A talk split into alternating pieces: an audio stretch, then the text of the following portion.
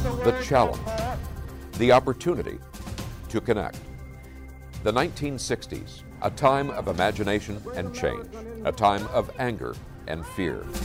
The 1960s, a program called Challenge. Good evening, ladies and gentlemen. Looked at our connections, our divisions, through the lens of faith. Nearly 60 years later, during these challenging times, we'll take a new look at our divisions, our connections, in a new program called Challenge 2.0. There have been two diametrically opposed opinions expressed. We are in a new and more dangerous era, or we have met these challenges before. The 1960s brought massive protests, lynchings, and political assassinations.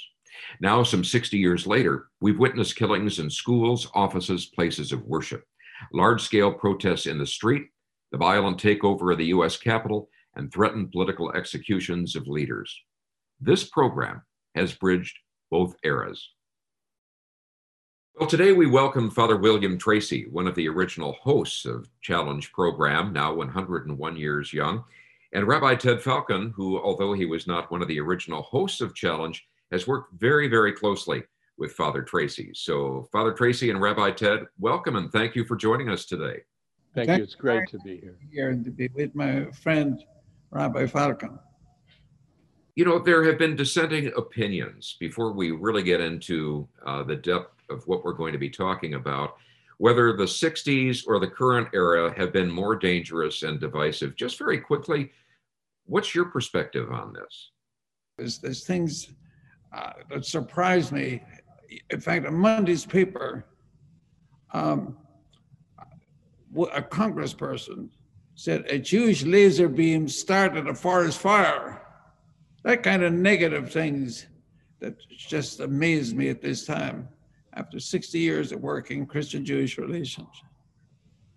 You know, I, I have a suspicion that what we're hearing is not actually new, but we are newly hearing it. Mm-hmm. You know, that somehow anti Semitism, for example, has kind of flowed into more public view. Uh, so we are hearing the broadcast of uh, voices of hate and exceptionalism uh, that I suspect have always been there.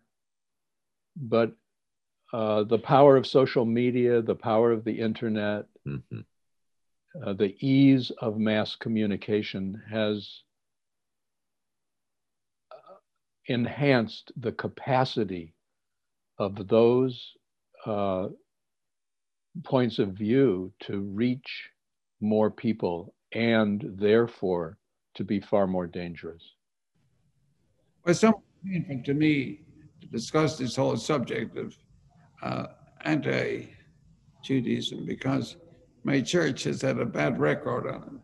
But I believe in evolution, evolution in medicine, communications, and so on. So there's evolution taking place in my church today where uh, over the past 60 years, I've had a very good relationship between Jews, but I'm sure there's some residue from past centuries that surface would account for the prejudice too. As we look back to the 1960s, uh, and the program, the original program challenge, came about with the idea that if there was interfaith dialogue, that perhaps that might lower the temperature a little bit, as it were. Uh, how did each of you become interested uh, in interfaith dialogue and joint action? Well, I'd like to respond to that first. Um, I was born in Ireland. There were about 5,000 Jews in Dublin. I had no contact with them. until I came out here. I never met a Jewish person until 1960. At that time, local rabbi, Rabbi Levine, was meeting with William Warren, the manager of KOMO, discussing the possibility of a TV program with a rabbi, a Catholic priest, and a Protestant minister. And the rabbi came to the Catholic archbishop to look for a priest. I knew nothing about this negotiation. So one day the Archbishop met me. I changed my life with one sentence. He says, Rabbi Levine has some idea for a TV program. Go down and talk to him. That was the beginning of a wonderful 25 year friendship with the rabbi and the beginning of a TV program to try and enter into dialogue with Jews. As a matter of fact, um, speaking to a Jewish community sometimes later, one of them said to me, Well, it's not what you said today. When I see you on Sunday night talking to a rabbi, I'm happy. Rabbi Ted, how about your experience? What got you involved in this? You know, I grew up at in a different world. Um, I grew up in Cleveland, Ohio. My early years were spent in a community called Cleveland Heights, which had a, a reasonable proportion of Jewish people, certainly not the majority, but I had friends who were Jewish, I had friends who weren't Jewish. I was aware of differences. Um, but I was also aware that there were sections of Cleveland where Jews could not live. There were uh, some of the nicest sections around Shaker Heights where Jews and African Americans were not welcome, and it was it was it was not hidden. It was mm-hmm. it was mm-hmm. known. You know, you. Um, so there was a sense of difference, a sense of estrangement, when I was 14 and we moved to a outlying community where there were far fewer Jews, and I went to uh, uh, actually a school which at the time was in a more rural uh, setting, I was confronted with a kind of anti-Jewish hostility that I was totally unprepared for. Um, and not only did I experience uh, physical um, attacks, I experienced the most of the people, the other kids, kind of not knowing what to do. Mm-hmm. You know, so they would witness, but I would feel very alone. And I had a good friend who, after some months said he could no longer come to my house because his parents found out that I was Jewish. Mm. Um, where my parents uh, built a house, the neighbors built us a, a fence to separate us from them.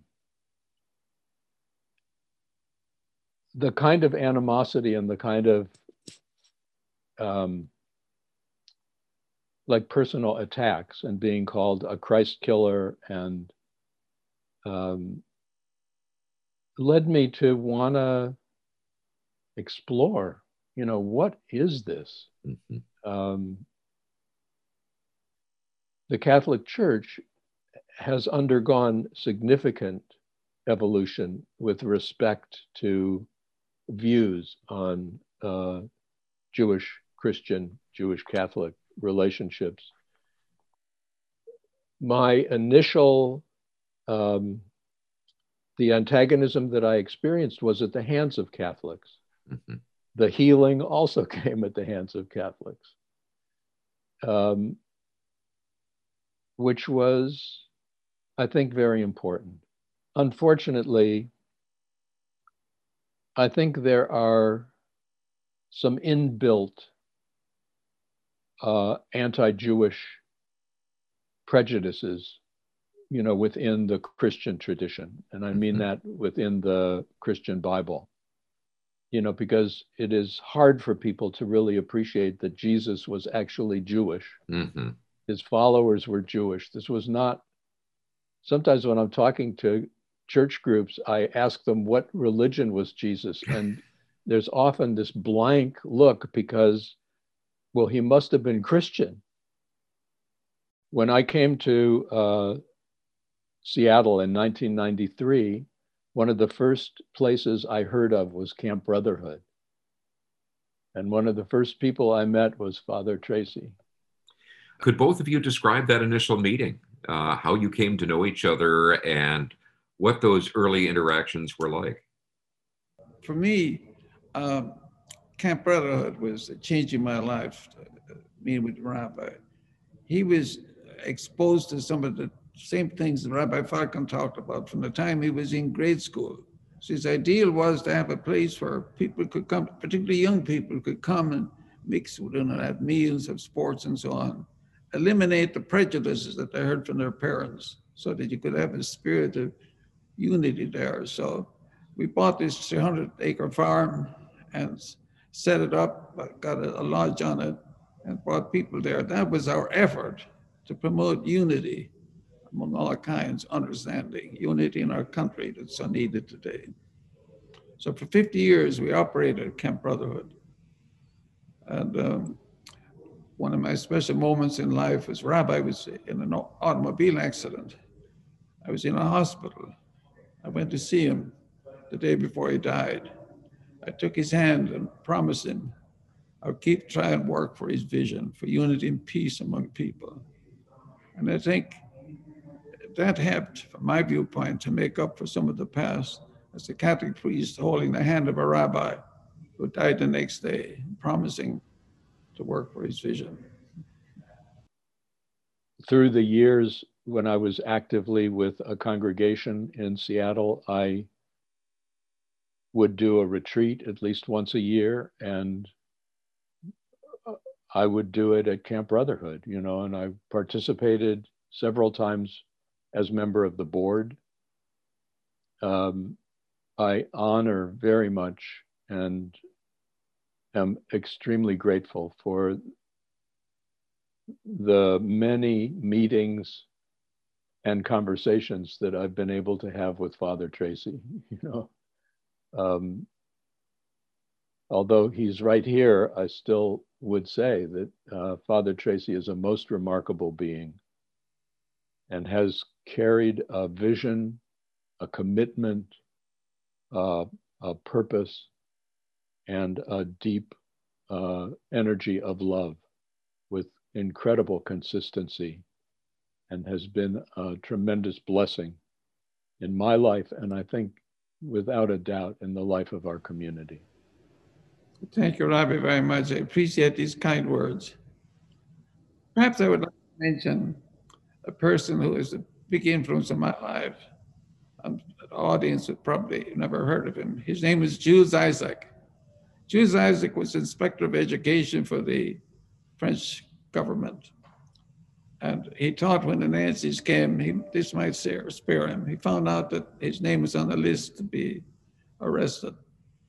He went into hiding with his wife and family. Came home one night and found his house was ransacked and they were taken away. So he went, he couldn't live without them. He went to the police station to turn himself in. The police officer said, You're late. It's eight o'clock. Come back tomorrow. Meanwhile, some friends got to him and said, his wife said had left a message for him. Stay alive. The world is waiting for what you have to offer. In other words, a history of Christianity and Judaism.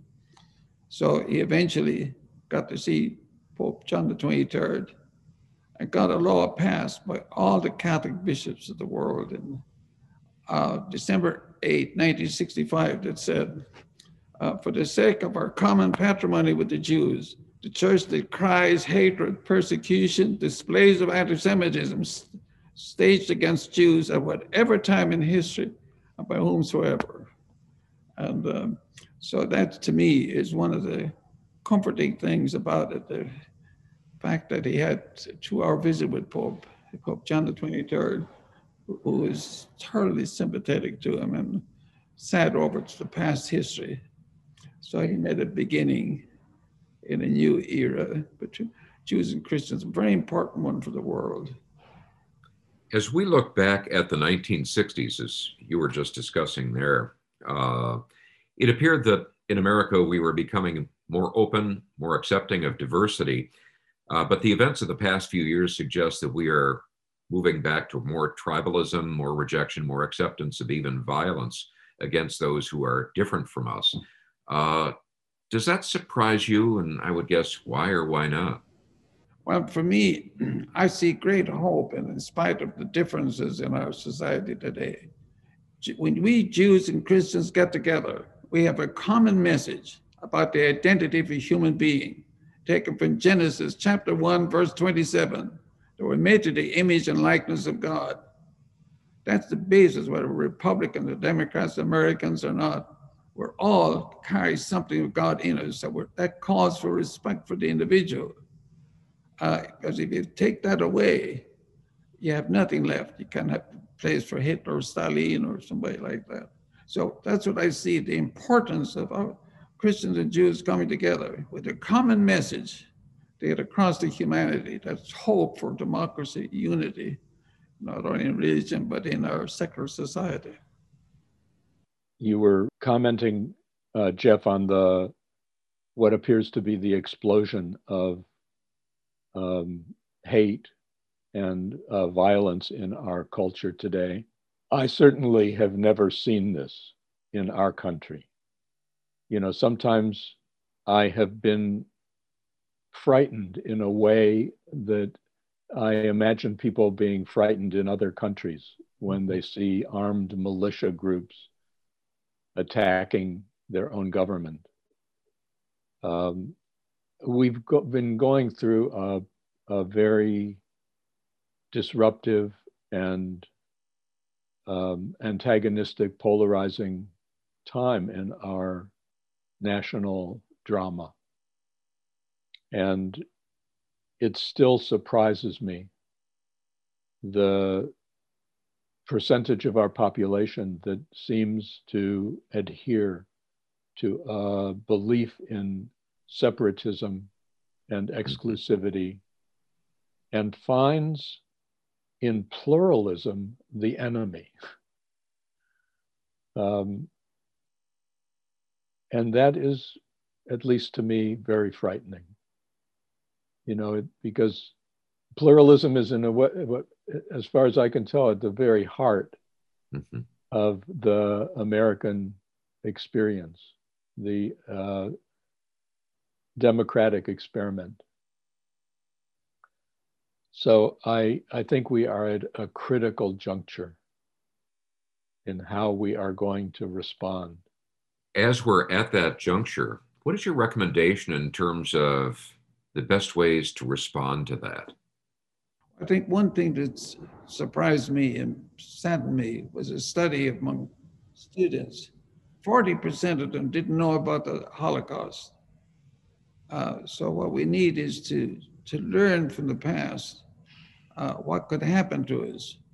Um, somebody said that um, what took place in our country recently was like uh, Hitler's attack on the Jews in the very beginning when he burned down the synagogues and so on in that 1938, and there was no reaction to it.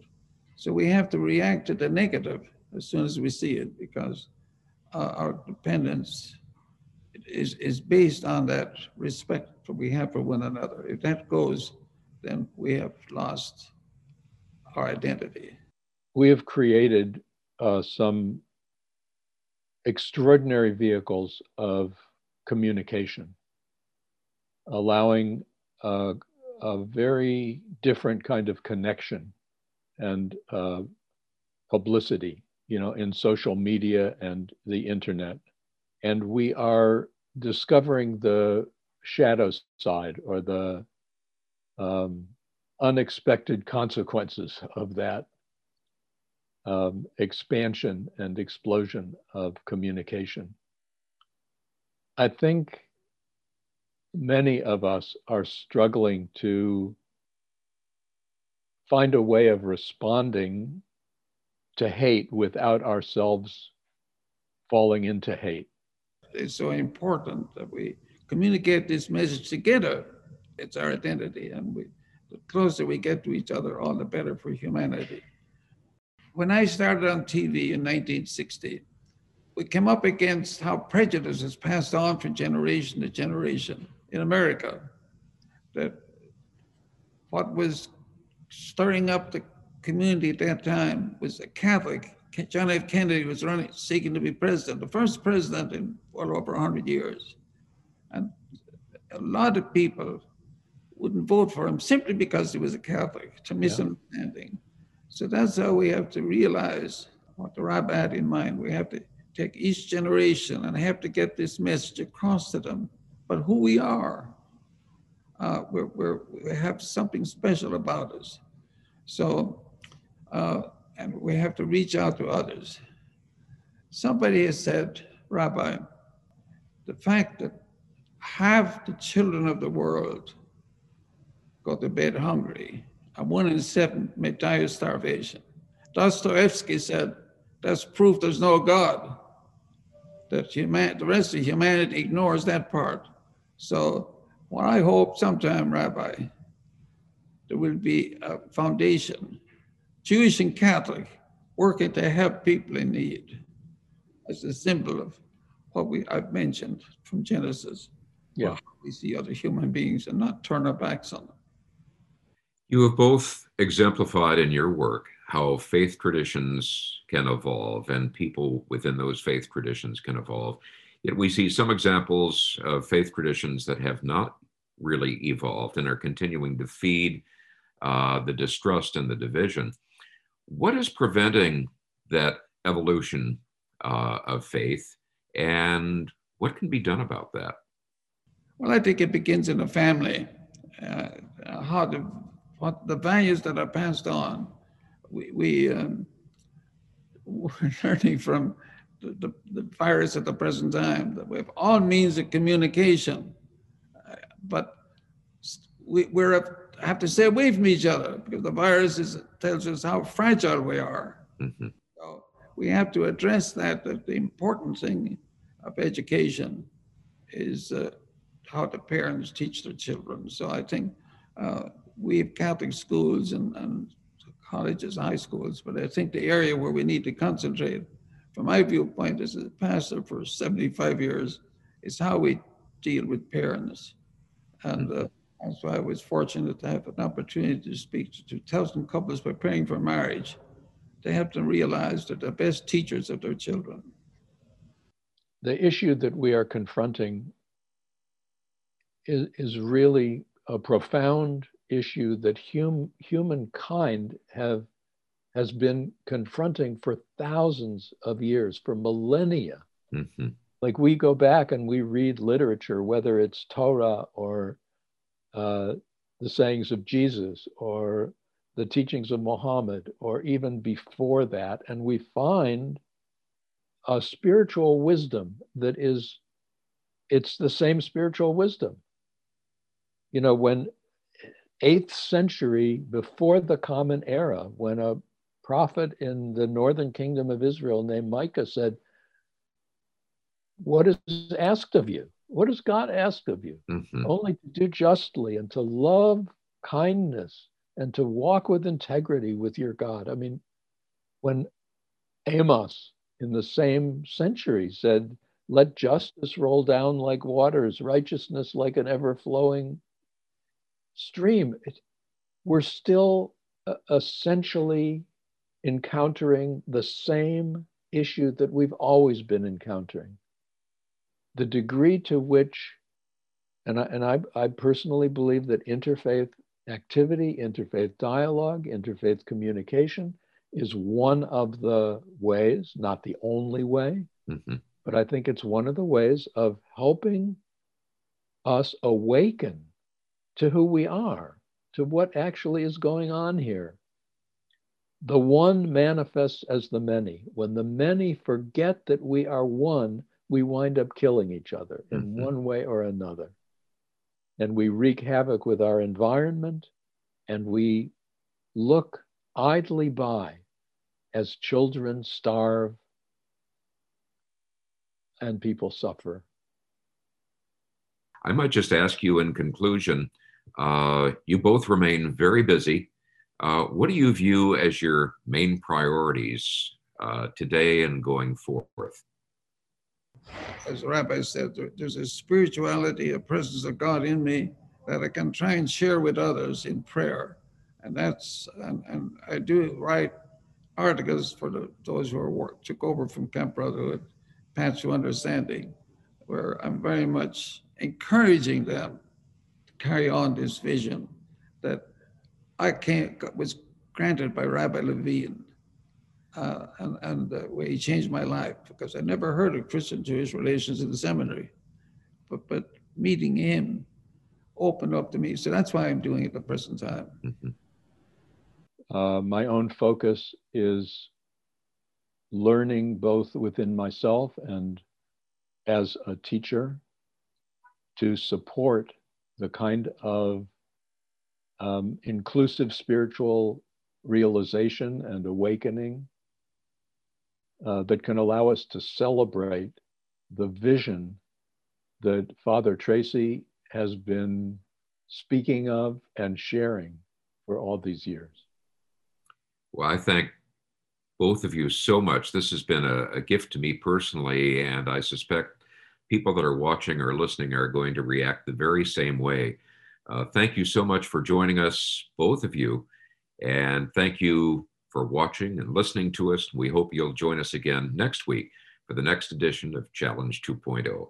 Thank you, Jeff. Thank you, Father Tracy. Thank you, Rabbi, very, very much. If you've enjoyed this program, found our conversations to be informative, entertaining, and thought provoking, and the vision inspiring of people from different backgrounds who can disagree without being disagreeable, perhaps you might consider supporting our program with a contribution. Your support will not only help our program continue, it will also support the broader efforts of Paths to Understanding, our supporting parent nonprofit organization. If you've enjoyed this program, please give us five stars and leave a review. If you can also tell one friend about the show, that would be great. You can find us on social media at Facebook, YouTube, Instagram, and Twitter. You can find out more and financially support the show at pathstounderstanding.org. The program is hosted by executive producer Jeff Renner, produced by Tom Butterworth and John Sharifby. Cameras and audio by Rich McAdams, Tom Butterworth, and Dean Kuchia. Ian Olson is the production assistant.